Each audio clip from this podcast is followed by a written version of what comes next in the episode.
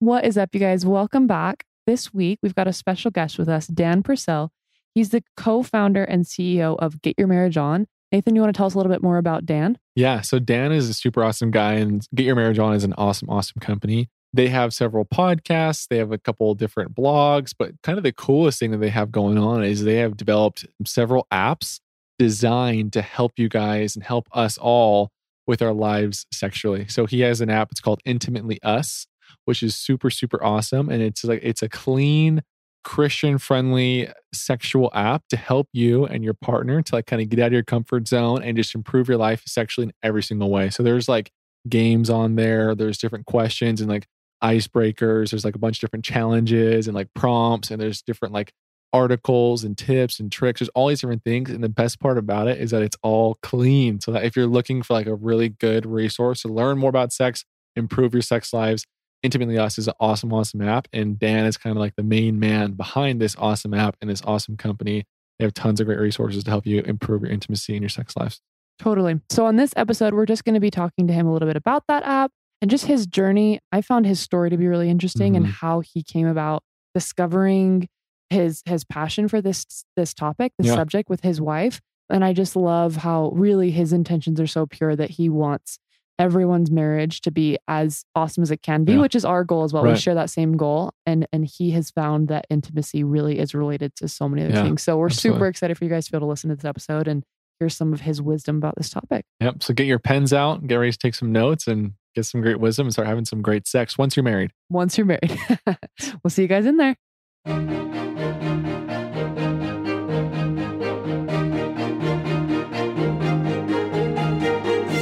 Welcome to the Marriage Prep Podcast. I'm Nathan Hooper. And I'm Allie Hooper. In this podcast, we will give you all the resources that you need to go from dating or engaged to creating a lasting marriage that will bring you more happiness than you ever thought possible. Here, we're going to interview experts and discuss important topics like how to know if your partner is right for you. We will provide you guys a list of questions and conversations that you need to be having to make sure you're both ready for marriage and on the same page. We will even dive deep into topics like sexual intimacy, finances, how to have a fair fight, and a whole lot more to make sure you can step up to that altar with complete confidence. So, subscribe now and make sure you guys don't miss any episodes, and we'll see you in there.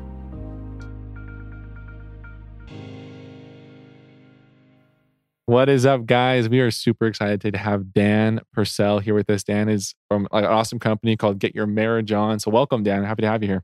Hey, thanks. This is an honor. no, honor is ours. Yeah, definitely. but Dan, we want to hear from you. Tell us about your story about kind of developing your company, your app, how it all went through. Just tell us tell, tell us about yourself. Oh, thanks. I my wife and I have been married for 18 years. We live in beautiful St. George, Utah. And we've had a I guess you'd say we got really lucky. We've been friends since middle school. We dated a little bit in high school, but we really got serious after college and whatnot and we've just had a pretty good marriage. About 13 years into our marriage, I had a conversation with a friend, and he really opened up about his sex life to mm. me. And I don't know about you, but I normally don't have conversations with friends about their sex life. Right. And it, so it really caught me off guard. I was really uncomfortable too. Mm. And I think I was uncomfortable that I was uncomfortable. But there was something about what he said that was really sincere. So the conversation went something along the lines of like how his wife kind of came to him and said, You're not taking care of me sexually enough. I really want you to step up your game. Mm. And he's sharing some of the things that they were trying and doing that really made sex more enjoyable for her and for him. And, but he was really sincere. He's like, This is really great stuff. Yeah. And he's telling me like some blogs that he found, some podcasts and things like that. So, anyway, I was caught off guard, but I was really self conscious. So I went home that day and I said, Hey, hey, Emily, how am I doing as a lover? like maybe you've got the, some like the question things you've never told me, right? Yeah. Right. but probably for the first time in our marriage, like we actually had really deep, intimate conversation about how our sex life is. And not that we haven't had conversations up until then, we just had a lot of anxiety around it. Mm. Like we knew the basics and the mechanics, but my friend is telling me like about this other stuff that I've always like, no, if it's sex, it must be bad. Mm. Like because we both kind of grew up from families where sex wasn't talked about in a very like the pleasure side was rarely if right, ever talked about it was always on the thou shalt not category yeah. conversation. Uh-huh. So we kind of inherited the that thinking that anything sexual or talking about things to enhance sexuality must be in the um, the wrong side of the street, and that's a side we just didn't venture into. But like, so when my friend is talking about how these things are really good and good for his marriage, and it really brought him and his wife closer together, mm-hmm. it really challenged my thinking, and so it really challenged our thinking. So we we we probably stayed up to like two a.m. that night talking about about our sex life and mm. our expectations and and then the next night and then the next night and just for like next few weeks we decided we needed to learn more so we bought a few books and we're really apprehensive about like what the books might have so mm-hmm. we're like really careful about right. like of course as newlyweds people gift you books like some popular ones like that Deseret Book has like mm-hmm. um thou art not uh, ashamed uh, first comes marriage or whatever mm-hmm. right it, when we got married, this is before Laura Brotherson and like her popular books came along, but they kind of tell you a little bit, but nothing in depth or helpful. Right. And then there was another book that we read early on called The Act of Marriage. I think it's still recommended by some people today, but it wasn't that helpful for us because we really didn't have a good reference point. Yeah. And I think we were also really immature at the time. So having kind of this idea like maybe there's some really good helpful books out there today that could help us so we we bought a few books and we just started to read together and we started like trying out some of the things together mm-hmm. and just really like connecting.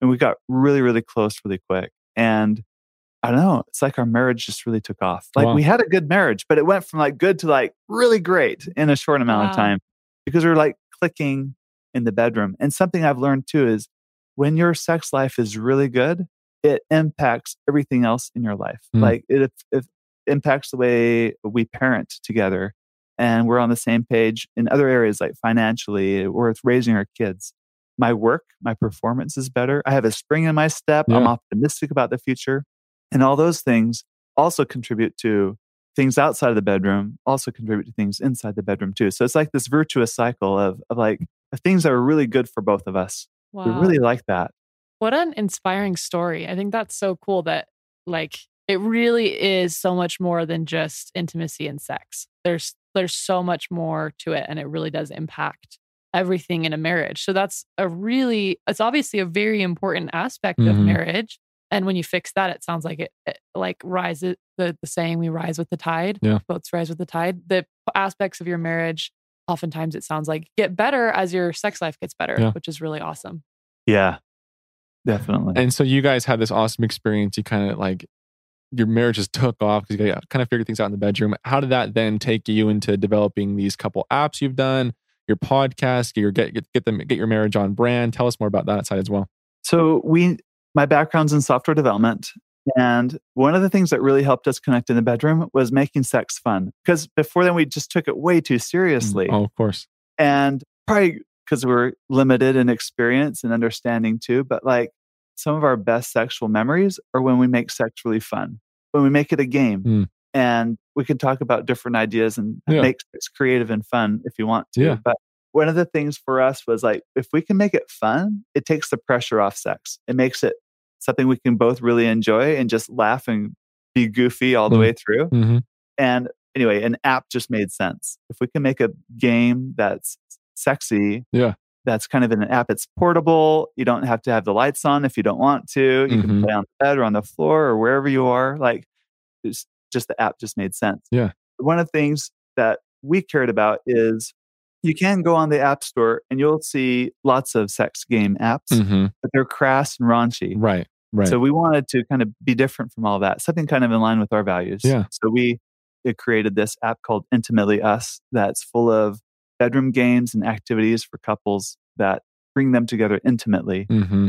And it's not just the other apps focus just on the sexual aspect. And I believe great sex, the very best sex you can have is intimate sex. I love that. And uh, so we focus on the intimate side of sexuality as well. Yeah, I, I love. Allie and I have had the chance to kind of test out the app and look through it, and that's one thing that we really love is that it's just all clean resources but there's also a bunch of like awesome blogs about like teaching you and learning like everything and you know you're not going to come across like, anything pornographic or anything super raunchy or nasty you know it's just like everything is just like clean and designed to help you with your connection not just of course, we want to have better experiences in the bedroom, but also help you with your connection, which is just as important. But what are some of like your favorite things? Like tell us, like kind of give us run through about about the app. What are some of your favorite things about it? What do you think would help newlywed couples or engaged couples? What features of the app do you think would be best for them? If I was engaged, about to be married, I would download the app uh, with my fiance, and we would go through a part of it called the Sexploration List. Mm. And, and the reason why I think that's really important is a lot of newlyweds coming into marriage are anxious about having a conversation about sex mm-hmm. before they're married. Right. For a good reason. They've been taught that. And maybe their parents are a little anxious talking about it too. Mm-hmm. Or they may have heard some things from their friends about, oh, it can be really painful or it can be really lame or whatever, right? So you have all these fears and unknowns and or you might have a sexual history yourself. So you've got that baggage if you look at it as baggage coming into that relationship. So there can be a lot of things that make couples anxious. So the only way to really get around that, I think, is to really have an open and honest and just a great conversation about sex. I heard about a newlywed couple on their wedding night. Just dev- like it was an awful first experience for them mm-hmm. because he had expected like oral sex was like right. the big thing he was expecting and hoping for. And to her, she was like, absolutely no way. That's not mm-hmm. at all what I envision, what I envision a great sex life, including at all. And they never had that talk. So for their first time, they're getting together on their wedding night and he's expecting this and she's expecting the exact opposite. Yeah. That really adverse to that idea. And so they, right off the bat, they had a really a big struggle in their sexual relationship because they didn't talk about it first. Right. So this exploration list will go walk you through a, a whole bunch of ideas. There's like about 200 questions mm-hmm. divided into different packs, and each of you answer like thumbs up, thumbs down, or maybe, mm-hmm. and you mm-hmm. can add notes. And as you complete a pack, you can compare answers with each other, so you can kind of quickly find out and yeah. guide you like it's supposed to be the the start of a conversation. Yeah, various things. I love that. That was something that Allie and I looked through as well. This exploration list, and that's something I think is crucial for newlywed couples just to start the conversations to be able to like open up. It can be tough to like initially have those conversations when everything in your life has been up to this point it's been no no no no no and now it's like okay it's okay now. How do we break the ice a little bit? How do we start having those conversations? That's a tool that ali and i looked through and i thought was really awesome. What is there any other tools that you think that would be great or you'd recommend maybe for like newlywed couples? There's the the learn section is really helpful because it has a lot of like what you said earlier how to articles on mm-hmm. how to mm-hmm. do various things, yeah. but also just how to have a good attitude. I had a a woman write me recently about she read the article about how to feel sexy in your own skin, mm-hmm. and that totally changed the way she approached sex because she's always been a little too conscious about if she's sexy enough, and the standard that she was comparing herself to was of course a in her mind something completely made up, right. something totally unattainable. And so whenever she questioned her sexiness, she was comparing herself to some image she'll never, never reach up to. In fact, I don't think any human will ever uh, reach up yeah, to because yeah. it's fabricated, right? right? Mm-hmm. And then the article just explained like how sexiness is actually born within. Like it's take whatever talents and gifts God has given you and do that in the bedroom. And that is attractive because that's the whole reason why your spouse married you in the first place. Yeah. And once you kind of got that kind of in her head, all of a sudden she's like, I'm really good at being goofy. I don't, it doesn't have to be about my body size or shape. I can be really goofy and fun.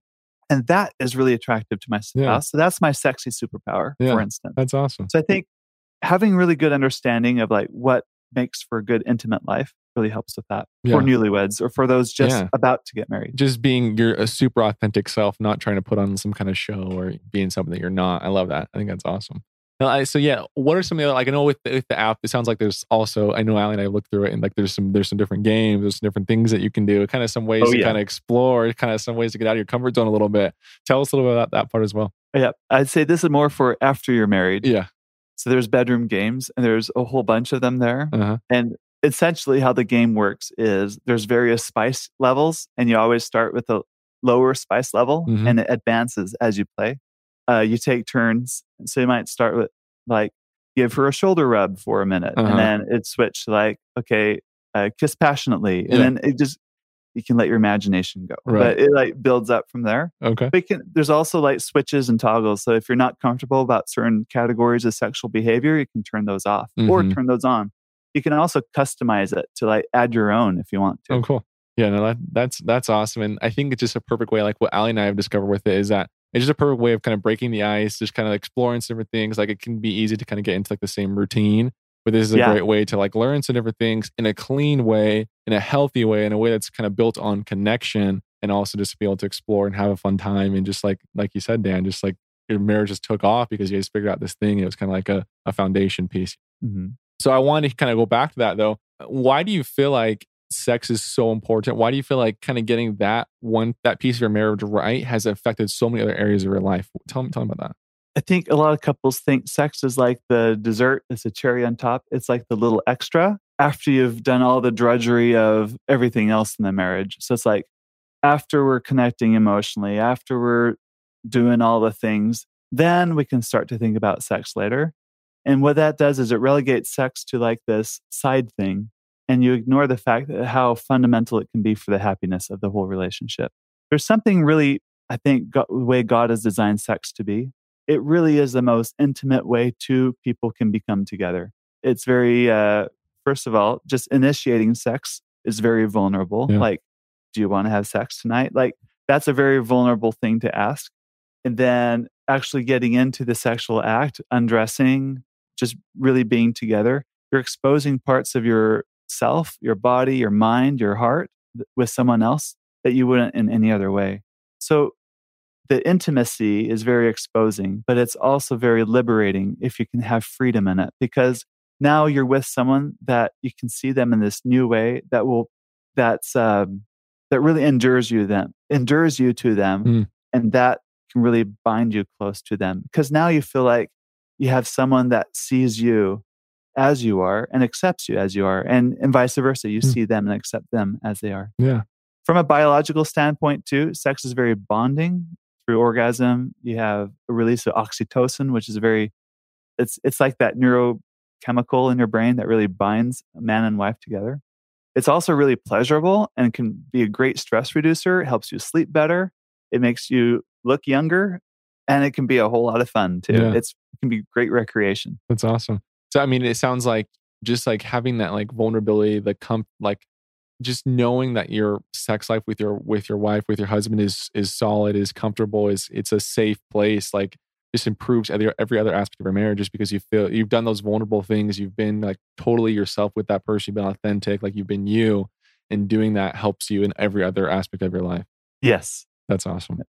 And I think I definitely want to testify that too. I think that like whenever you do have those great experiences, like you just feel so much better. Like you just feel on top of the world. Like everything is just clicking. Like like you said, like you just have a little pep in your step. You know, you're just happy. You know, it's just it's awesome. I also love what you said about how it's just you, you and your wife, and that's like or you and your husband, right? That's it's between the two of you, and that's something that that no other relationship in your life has. Yeah. Right.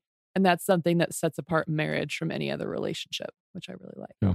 Right. And so I I've done some research. You know, I've listened to some of your other podcasts, and you guys have some super awesome content. So if you guys haven't checked out Get Your Marriage On, definitely go listen. And they have some awesome podcasts, awesome blog posts. But I specifically listened to one where you talked about like duty sex, where it's like you're talking about, you know, like having this like obligation where one spouse feels like they're obligated to give sex because the other spouse was constantly asking for it. And I know that there's, you know, that's just one issue, but what are some of like other issues that you've seen throughout your, you know, throughout doing going through this journey where couples are falling into these like sexual like pitfalls, sexual issues within their marriage? Like, what are some of the most common ones that you've kind of come across you've, that you've seen? I thought of four right off the top of my head. There might be more as we talk, but like the first one is like the duty sex mm, mentality. Mm-hmm. And to briefly go over that, it's when, so I believe the very best sex is intimate sex, which to me means it's very connecting and very pleasurable. But we as humans have the ability to give meaning to what we do, right? So when sex means connection and pleasure it, and intimacy, that's that's like when sex is at its very best. But any other meaning you apply to it kind of loses that connection and pleasure piece. So duty sex is when you approach sex like I'm obligated mm. or I'm owed this. That's like you're entitled to it. Or you do things for your spouse to earn sex. Yeah. um, so it becomes kind of transactional. And it loses the meaning that sex is about connection and pleasure. It's now about re- getting paid back or um, getting a favor done, or it's about it's now your duty to mm-hmm. take care of your spouse like that. And that's when you get into a duty sex pattern in your marriage, sex doesn't feel very intimate. It doesn't feel very fulfilling. Yeah. And the way people in a duty sex frame, unfortunately, they stay stuck in it because they think they need to do more of the things that got them in the duty sex rut in the first place. So mm. that's one mistake I see a lot. Another is this is more common for wives, I see, but it's the mentality that sex is for him. Mm. So it's it's something a good wife does for her husband. And it's kind of related to duty sex, but he doesn't realize that she has enormous sexual potential in in herself because a lot of her sexual education is mostly on the reproduction side, but not on the pleasure side. But when you come to think about it, anatomically speaking, God designed woman to have a body part whose sole purpose is to give her pleasure. There is no other purpose than to give her pleasure. And it's it's it's her clitoris. So when she can really understand that sex is just as much for her and for her husband, and that women have just as much, if not more sexual capacity than men do, then it really opens up the it gives her a lot of permission to be more sexual instead of thinking sex is just for him. A third issue is people don't realize that in every marriage, every marriage, you're going to have a higher desire spouse and a lower desire spouse. It's just a law of the universe. You're going to have one spouse that's going to be interested in sex more than the other. And and that's not a problem unless you turn it into a problem. So, how you deal with the difference in sexual desire levels is also uh, an issue I see with a lot of couples. The way around that is to have honest conversations and just really work together as an intimate team mm. and not as enemies around the issue. Hmm. Like, mm. hey, I want to build, like, I want a great sex life with you. Yeah. So, can we work together on this? When I make sexual advances, will you respond in a you know positive way? Mm-hmm. Like, way to have a constructive, like we're on the same team on this. This is something we both want to build. Yeah. If you can have those conversations, it helps a lot with those desire level differences. Not the lower desire spouse versus versus the higher desire the desire spouse. It's the two of you versus the issue. Right, yeah. right. Yeah. So my younger self, my inexperienced self, I used to like think my something was wrong with my wife because she didn't think about sex all day like I did. yeah. Like I'd walk around like can't wait for the next opportunity and like like, I can't wait to do that again. Right. And I'd ask her, don't you think the same way? She's like, no. I thought something was wrong with her. But no, nothing's wrong with her. Something was wrong with me. Just kidding. No. it's just that we had different. She's just the lower in my right. marriage. Yeah. She's the lower desire spouse. But in about thirty percent of marriages, and and I don't know where they get that number from. It could be more. It's the wife with the higher desire than the husband. Mm-hmm. So it's really not a male female thing, or it doesn't mean like one gender or how you identify. It's nothing about that. It's just every marriage will have a higher desire and a lower desire spouse. Yeah. And it's not just sex, by the way. Same with budgeting, in laws, right. parenting. Like you're always going to have a higher and a lower desire spouse in, in every aspect.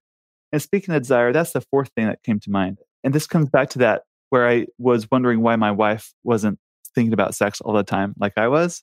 It's it's also because we have different desire patterns. So a lot of when they do all the studies and surveys, generally men experience what are what's called a more spontaneous desire pattern.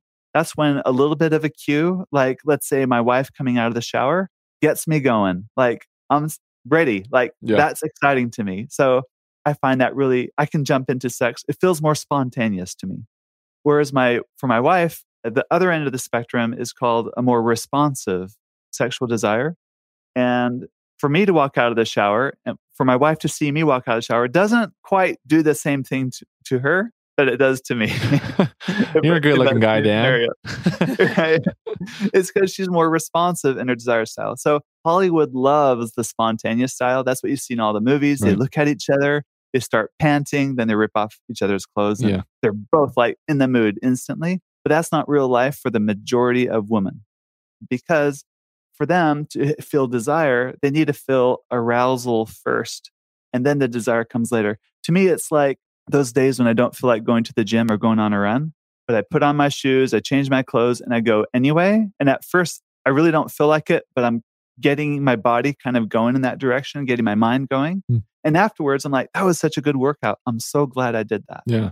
Uh, awesome. Sex looks a lot like that for a lot of responsive desire people. So you got to kind of get things moving first and kind of allow yourself, at least mentally, to go there first. It's a lot yeah. of mental work. But once you allow yourself to go, and then desire follows after your body. I love that. I love that. And I want to hit on these four issues a little more, but something that's kind of popped in my mind and something I've thought about for a long time is just about like the very specific and unique ways that men and women are different when it like sexually. Like, for example, like women can have multiple orgasms. Men are kind of like more like everyone gives the example that men are the microwave, women are like more the crock pot. Like, I think that personally, I believe that that's very intentional that God designed us that way. But I want to hear about your thoughts, Dan. Like, what are what do you think why do you think it is that way? Like, why do you think that we are so different sexually? And how do you think that comes together to make the most beautiful experience? Oh, good. I think those differences are intentional. Like, let's just talk biologically speaking only. Like, a man, average six minutes in, he can have an orgasm. That's right. And for women, it takes on average at least 20 minutes, this, depending on what surveys you read. But it takes a lot longer, two and a half times longer for women to reach orgasm. So I think that's God's way of, of like, A, making it easy to perpetuate the species. That's an important part to like multiply and replenish the earth for a reproductive standpoint. So, and biologically, men can orgasm easier because that's how you, that's what needs to happen. And also, probably biologically, women are a little more pickier when it comes to sex because they're inviting another human into their body who's usually larger than them.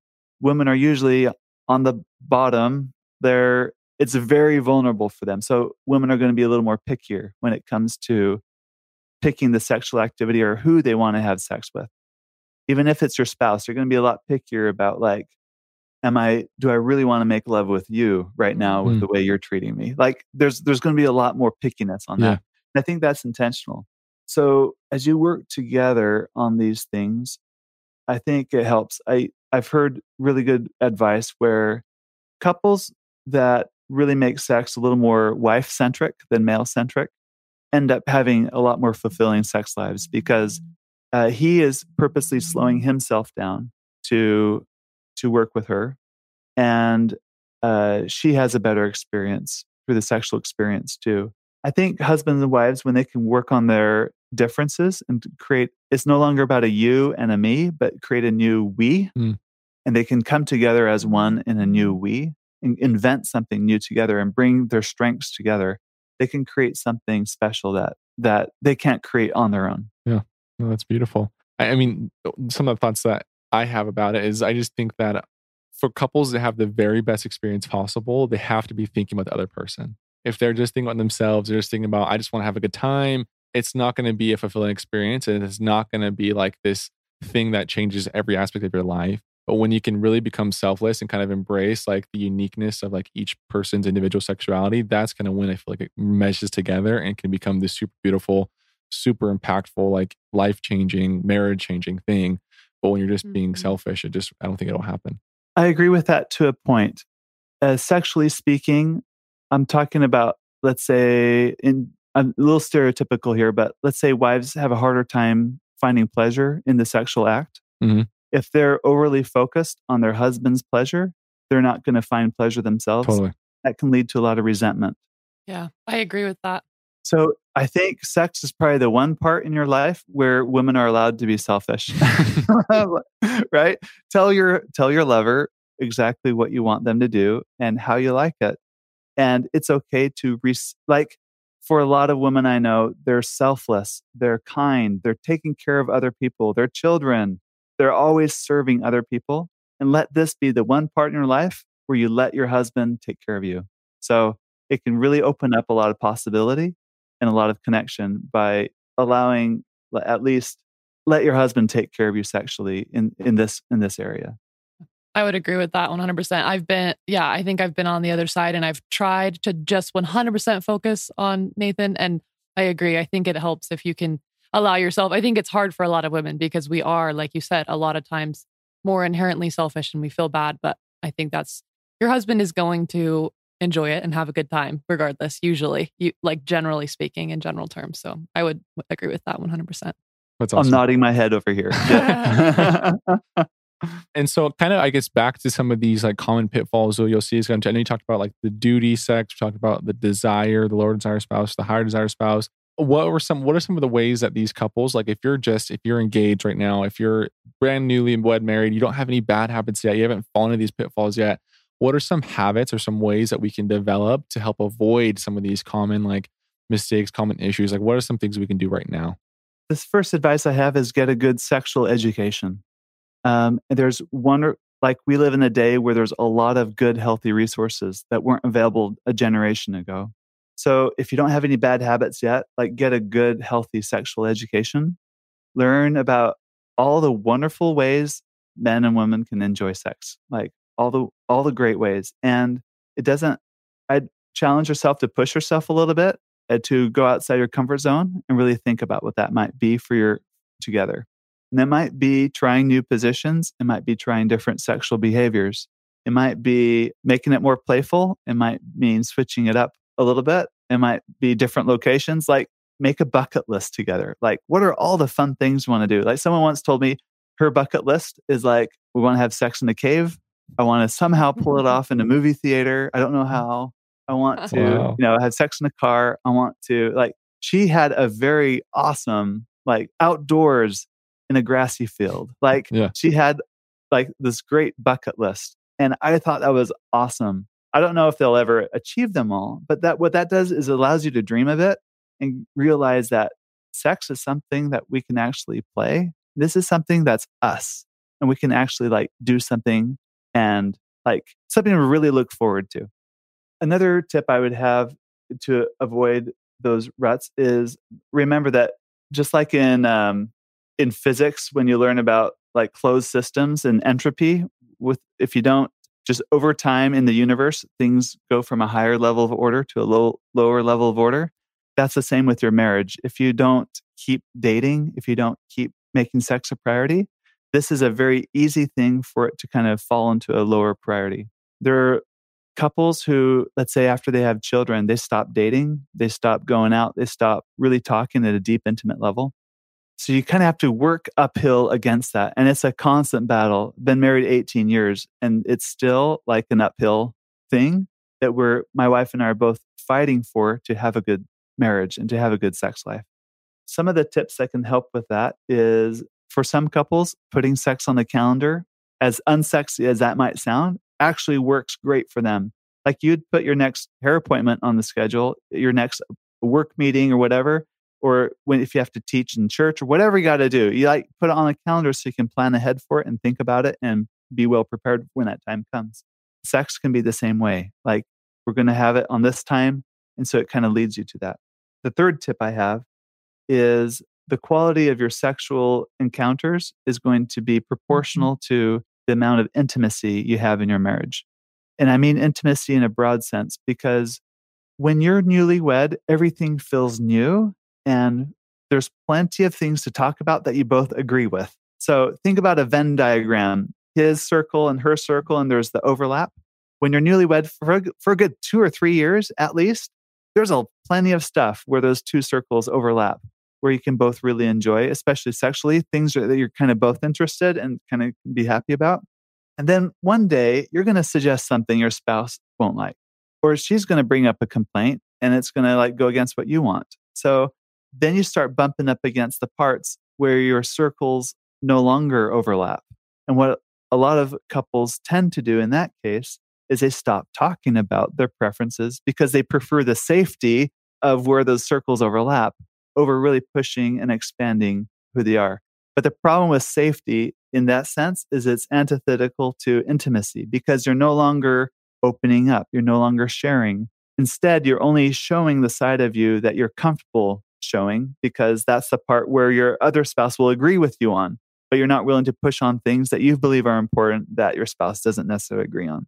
I might be talking too much theory right now, but I think the point is couples fall into a rut not because of like children or because of work, but it's because they they're afraid to really bring up their true desires because they're afraid of the rejection that, that might happen if they do. My spouse just isn't going to like that because of a ba- past experience. So, really good couples learn how to be more, become more mature and to realize if I want to be really intimate with someone, I really need to open up my heart and my mind and my body to my spouse. Even if they don't like it, it's still an intimate act. It's a lot, it's very courageous and it's not for wimps. So intimacy takes takes effort and you get better at it over time if you keep working at it.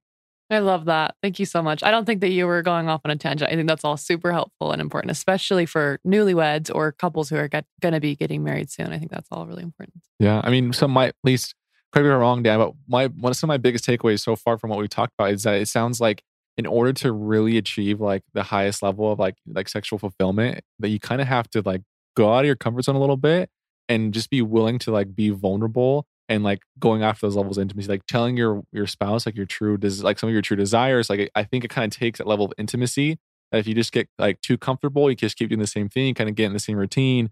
Uh, it just it's not really going to be that super powerful, life changing thing. But when you start to really be vulnerable, start to really like show your true authentic self, that's kind of when you can take it to the next level. Is that I mean, is that kind of what you're? Yes, authenticity, uh, being honest.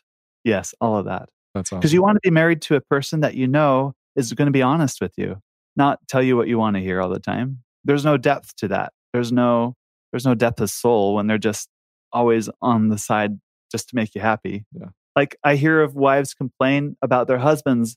They just they just don't we just don't communicate. And what they're really saying is he doesn't open up to me and he's trying to figure out what's the right answer to tell her to make her think that I'm involved. Um, let's say he constantly let's say she's upset with something at work and he sees that she's upset. So he wants to make her feel better, right? So he's playing all these scenarios in his head that lightning speed, like, what do I say? What do I say? What do I say to make her feel better? She doesn't want the magical word to make her feel better.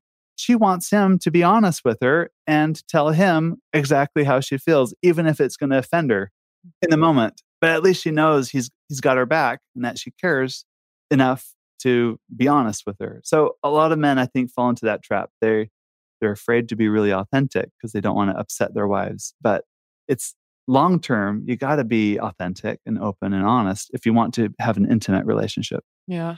I think that's just making me think about how really connected.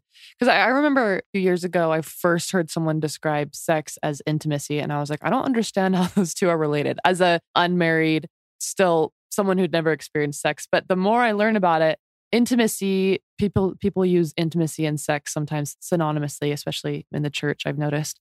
But I think as as you're emotionally intimate, you're practicing that skill. And then when it's time to be physically intimate, you're practice and you can truly do all the things that you want to do, be all the things you want to be uninhibited and and that causes that opens up a space for more closeness. So I really appreciate that do you, Dan, for those guys or those girls out there who are struggling with like being authentic or like just being seen or like kind of sharing their true desires, like if they have something that they really wanted, but it just scares them to death to like ask for that, how would you like what advice would you give to that person who just like, I want to have this, I want to have this life changing sexual experiences, but I just am so terrified to like just be seen and be vulnerable like that. What I mean, what are some advice, words of advice that you give give that person? The three steps maybe four steps. The first step is to consider who you are as a person, like your character.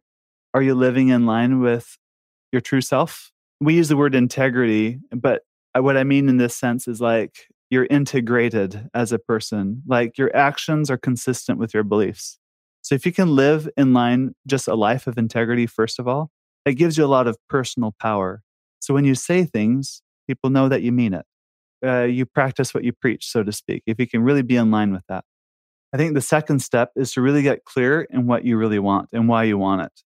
One example that person might want, I don't know, is like introducing new toys into the marriage like sex toys, a vibrator, let's say, and really get clear on what it is that you want or why you want that. What is it that appeals about you? And get really clear about that. And then the third step would be to really get clear on what you think your spouse feels about it. And that requires you to become really humble, put your feelings aside for a moment, and get really curious. And I believe curious is the opposite of being judgmental. So when you can be really curious with your spouse and like say, what I just really want to know what you think about these things to the point where you f- believe you can like argue their side of the story even better than you can ar- like better than they can because you really understand it. And then you can evaluate and weigh it. Then just make your request known. There's a difference between a request and a demand. A request is when you claim a desire. It's like this is important to me. This interests me. It would mean a lot to me if we would incorporate toys into our marriage or whatever your request might be a demand is when you kind of emotionally punish your spouse for not going along with it so understand how you're going to handle the rejection, make a plan like, what kind of husband do I want to be or what kind of wife do I want to be? If they're not going to be into this, how am I going to respond? Am I going to react and withdraw and like sulk? Or am I going to try to pressure them and control them and like try to convince them why their idea is bad or whatever? Or am I going to be their best friend and try to really understand them on this thing? So kind of really make up your mind and and go for it and then decide. Hmm. i love that. Thank you. I think that answers that question really well. So i guess i love that and i think that just like you know talking about like being authentic being honest being vulnerable is is so crucial. If someone if a couple is like man dan i hear about you and you're having this awesome experience where like you, you guys start learning about sex and you just get really into it and you guys your whole lives start changing you guys every aspect of your life gets so much better. Like what do you think is like the first step for a couple to like go down that path? Like what would you say is like that first step for them to say okay the first thing we need to do is what would you say like the first thing that they should start doing? I guess it's probably i know obviously it's individual for every couple but what would you say like as a general piece of advice for like each couple to start doing? A conversation is where it starts. I think starting to talk about it which can feel really scary at first like what do you think about this right and especially if you can have a conversation and be calm about it and kind of be collected and be really authentic and honest, that's where it all starts. So, inside the Intimately Us app, there's a section for conversation starters. And there's various categories, but sex and intimacy is one of those categories. If you want like ideas where to start a conversation, you can pull that up and uh, go through some of those questions together. It might be, uh, but that's where it begins to really begin, just have those conversations and to really come together on those things. I mm-hmm. found in my marriage, there are times when my wife and I might disagree on something, like sexually, for instance. And it's easy for me to go down this hole of like kind of viewing her as the enemy, like it's a tug of war and she's on that other side. And I'm like tugging against her, trying to get her to change her mind on something. And that never, in my experience, just has never resulted in a great outcome. But instead of looking at her kind of as the enemy or or whatever on the situation, like we're together and kind of move to her side, which sometimes might require me to set my ego aside. And it might require her to set her ego aside too. But really come together. I think that really helps. So we talked about conversation. We talked about setting aside your ego. During the last general conference, in between conferences, there was a little program that they they aired about councils in the church. They talked about how the first presidency and the quorum of the 12 and, and how the church does a council. And if you're not familiar with the Church of Jesus Christ of Latter day Saints, I think this principle applies to many organizations. It's just how do you get a, a really diverse group of people to really work together and to agree on so many varying issues? And I love what really inspired me is just the spirit of the council is we're all going to come to this with different angles and look at it differently, but we're 100% committed to coming out of this together on the same page. So it's it's more of like an attitude. It's it's an approach. It's like a humble approach. We're going to work at this together. So when I think that's how you start to have a really good sex life. Imagine, of course, I can say, "Oh, do this trick," or "It's it's moving your thumb ninety degrees to the mm-hmm. right," or whatever it is. Right? It's these tricks or whatever. And I don't disagree. All of those things are super helpful, but you can find information about that easily. But imagine having sex with a person who has all the skills down, okay? They're really good at like at the skill. And then imagine having sex with another person who's your best friend, who knows you, who cares about you, who knows your sense of humor and just really likes you and really likes being with you. What is going to be a better sexual experience? I think the latter will be a little bit better like it might be the most vanilla ordinary sex but like being face to face and skin to skin and just hugging this person that just matters the world to you, I think has much longer enduring. I'm not not discounting like all the techniques and and and ways to make sex pleasurable. That's all super important too. But that's only a piece of the puzzle. It's it's that relationship. That's I think what what couples that's not what you're going to read in a Cosmo magazine. Mm-hmm. And that's not what you're going to read in a in a movie. It's it's really it's that relationship that I think that really adds a lot of depth and specialness to the sexual experience that makes it so that I don't know it it's something that only two of you can create and only two of you would ever really understand that's yeah. what makes it even more precious and i think the other things you can learn so it's yeah. it really yeah. comes down to that relationship that's awesome i, I couldn't agree more something i want to add on to that I, I, think i love i think that's just so so perfect and I, and I do think that like there's so, so much value too in like making sure that the friendship and like like that comes first before like the sexual like making sure that your foundation is built on like friendship and love first and then you can add on these amazing sexual experiences and just take off just like dan said so mm-hmm. i think that's so awesome if, if you are at that place and you want to take to the next level here's something i wish i knew early on in my marriage and for me with my lack of sexual education i of course for a man the pleasure center is, is his penis and I, I thought the equivalent for a woman was was the vagina because that's what they say. A man has a penis and a woman has a vagina, which is true. Women do have vaginas. But like, but when it comes to pleasure, I, I was always so frustrated. Like, how come this doesn't feel good to you? I'm touching your vagina. Doesn't that like, I'm in there deep. Doesn't that feel good? Because it feels good to me. So a lot of men automatically think if it feels good to me like this, and if that's your equivalent body part, it must feel good to you too. And just realizing, no, it's for her, it's the sexual center for women is is the clitoris. So I guess a good for me it was helping me understand like anatomically like this is her pleasure area. There's a lot of fun that you can have with sex when you can make it use a lot of um, fantasy role play. And I, I don't necessarily mean like dressing up and being in character, although that can be a part of it. But if you can bring in like a psychological aspect to arousal, for instance, a lot of women 80% of women report they love sex when husband is dominating.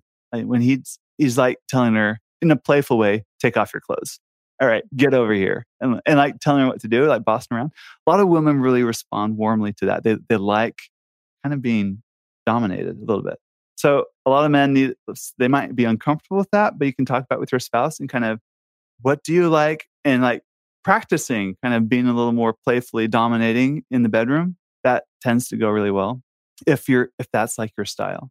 Toys are great. I think toys are fantastic inventions because they really add they can add a lot of spice they can add a lot of novelty and a lot of they can just hit the spots where just you normally can't hit very well and just make sexually fun and enjoyable there's games locations all the things. There's lots yeah. of ways.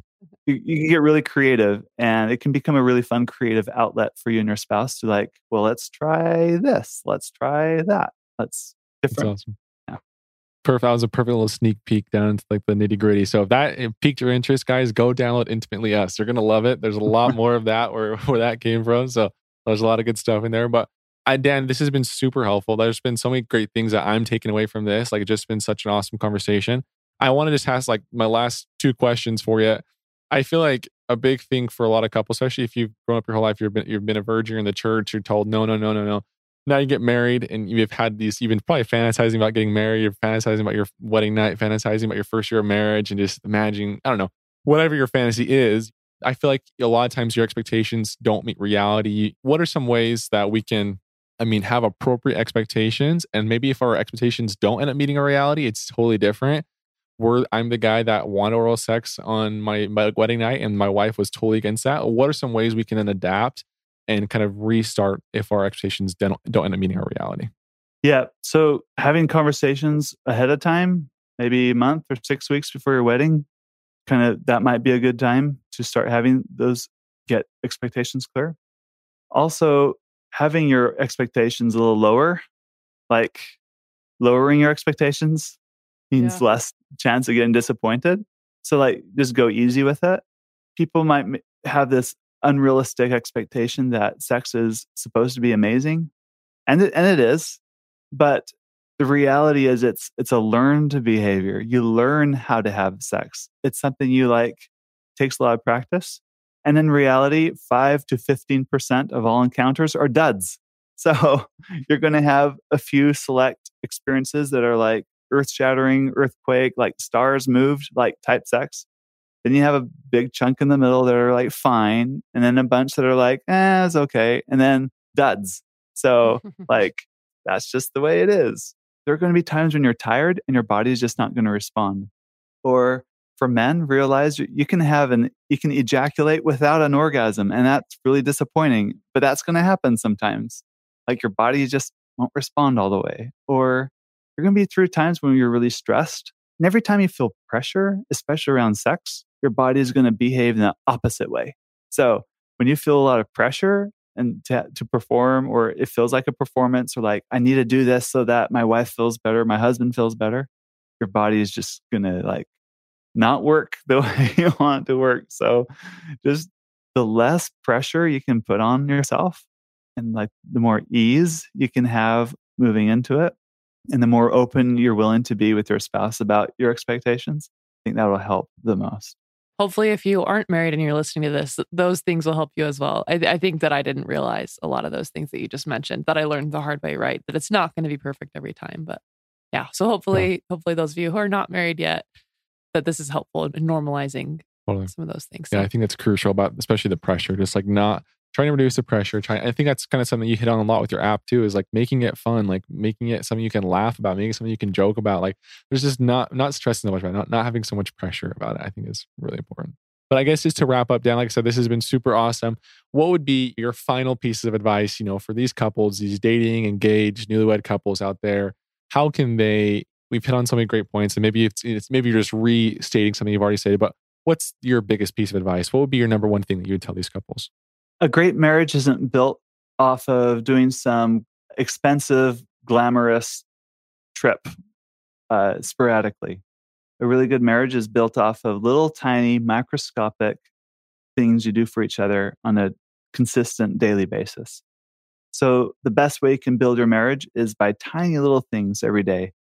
Can you every day do something to show love to your spouse, whether it be writing a note, giving a back scratch, texting, saying, Hey, I'm thinking of you, or something a little more flirtatious, whatever? Like, do some little thing every day that's going to make a bigger change in your marriage than some big thing or therapy or something like that. I love that. That's very inspiring. yeah. I, well, what that made me think about too is that like sometimes I think we get so caught up in like the sexual act of intimacy that like those little daily things are what's going to build up like the emotional and like the love and the, like the, the lasting intimacy and friendship that's going to then lead you to like the earthquake stars aligning you know like the perfect moments you know what i'm saying yeah, yeah. couldn't agree more Okay. Well, Dan, thank you so much. Allie, is there anything else you want to add in here? No, we... I loved it all. I couldn't agree more with everything that you said. Yeah. So, I, so I hope you guys have been taking on. notes. Guys, go download Intimately Us. Like it's a there's a free app, there's a free version, there's a premium version. Even the free version has so many awesome tools you guys can look at. You can look through all like the articles, you can learn. You know, it's going to be a safe place you guys can actually explore, and you can like have the open conversations about this. Get to down the nitty gritty to what's going to help you guys have the best lives possible. And we hope that we can all keep learning and growing together. So thank you so much, Dan. We really appreciate you for coming on. Thanks. Happy to be here. Thank you.